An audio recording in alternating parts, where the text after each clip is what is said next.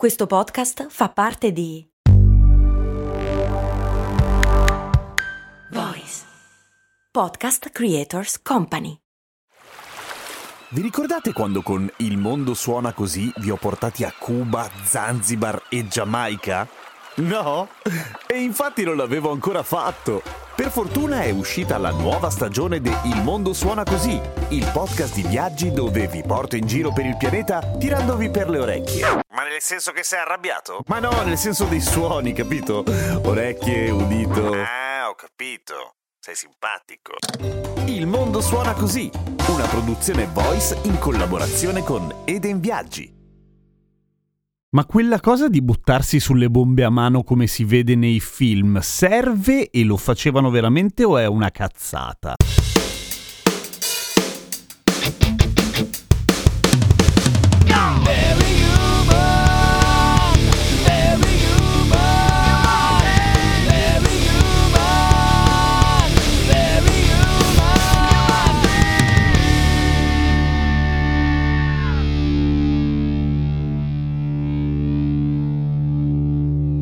Ciao, sono Giampiero Kester e questa è Cose Molto Umane, il podcast che ogni giorno ti insegna qualcosa. Persino se serve buttarsi sulle bombe a mano. Allora, la scena classica da film di guerra è questa: ci sono dei soldati che sparano, poi a un certo punto di fianco a loro atterra una bomba a mano, uno di loro con piglio eroico ci si sdraia sopra buttandoci e salva la vita ai suoi compagni. Ma lo facevano veramente? Ci sono una serie di testimonianze di persone che lo, lo hanno fatto effettivamente e persino qualcuno che è sopravvissuto, anche se è difficile spiegare perché, ma adesso ci arriviamo. Ma prima un po' di storia veloce. Allora, le prime bombe a mano, anche se adesso nessuno le chiama così, si chiamano granate, che a sua volta viene dal francese granat, che vuol dire, detto bene, melograno ovviamente, furono inventate tipo intorno al 700 d.C., una roba dell'impero bizantino, il famoso fuoco greco, la cui esistenza è spesso legata alla leggenda, ma che pare funzionasse. Erano delle palle di terracotta o di creta con dentro nafta e calce che evidentemente esplodevano. Poi a un certo punto vengono perfezionate in Cina che avevano già la polvere da sparo e quindi spaccano tutto. Ma la cosa interessante è che le bombe a mano e o granate alla fine viene fuori che sono state inventate prima delle pistole, per esempio. Le più diffuse sono quelle a frammentazione, cioè l'esplosivo contenuto dentro un involucro di metallo che esplode spaccandosi e i cui pezzi, i frammenti, uccidono male le persone che sono lì intorno. Che nonostante quello che viene mostrato mostrato nei film, le granate non è che fanno un'esplosione gigante, ok, non sono esattamente un raudo, però comunque non è una roba che tira giù i muri, ecco, e nemmeno fa una palla di fuoco, anzi, fa tendenzialmente solo un casino di fumo e poi proietta in giro un sacco di schegge che fanno molto molto male. Poi ci sono quelle illuminanti che sono non letali e che fondamentalmente abbagliano e assordano, che comunque è una merda. Poi ci sono quelle incendiarie, quelle che ovviamente fanno un casino di fuoco e raggiungono temperature tipo 2200 gradi per cui in realtà fondono qualunque cosa, compresi gli umani ovviamente. Ci sono le granate fumogene che servono a fare un casino di fumo, bravissimi, per coprire e negare la visibilità del nemico. Anche quelle con i gas lacrimogeni che si usano in manifestazione sono considerate granate non letali, ovviamente, anche se minchia che fastidio quella roba lì quanto ti brucia la gola per giorni. Poi ci sono quelle non letali con i pallini di gomma che fanno male boia se ti finiscono in un occhio occhio ciao, ma che vengono considerate non letali e quindi utilizzabili contro i civili. Che carini. E poi le più diffuse, soprattutto adesso, dal momento che le granate hanno perso un sacco di trend dopo la seconda guerra mondiale, sono quelle a impatto, cioè quelle che vengono lanciate con il dispositivo propriamente nominato lanciagranate. Ma dicevamo, quella roba di gettarcisi sopra per salvare i commilitoni funziona? Sì, tendenzialmente funziona perché una granata è fondamentalmente quello che dicevamo prima, cioè una bomba che esplode con una potenza non terrificante, la cui parte letale però è composta fondamentalmente dalle schegge e il corpo umano è un'ottima barriera contro le schegge, nel senso che assorbe i, tutti i colpi e gli altri vivono e dicono minchia Gigi che eroe Gigi. Poi ci sono alcuni, pochi a dir la verità, che sono sopravvissuti e che hanno potuto raccontare la propria esperienza, come ad esempio Jack Lucas che durante la presa di Iwo Jima saltò su una granata mentre ne teneva un'altra in mano. Quella che teneva in mano non è esplosa perché era rotta, evidentemente, ovviamente era una granata giapponese, non se l'erano lanciati da solo gli americani. Quell'altra lo ferì di brutto, ma visse fino a 80 anni con tipo 200 pezzi di granata nel corpo. Tutti noi guardando i film ci siamo chiesti come mai non le prendono al volo i soldati e semplicemente la ritirano dall'altra parte un po' come se fosse palla prigioniera, perché il timer, che però non è un timer, assomiglia molto di più a una miccia banalmente, delle granate dei film dura tantissimo, mentre nella realtà insomma dura tipo 4 secondi, per cui tempo che ti chini a prenderla e che la alzi ad altezza volto per lanciarla fondamentalmente decapita te e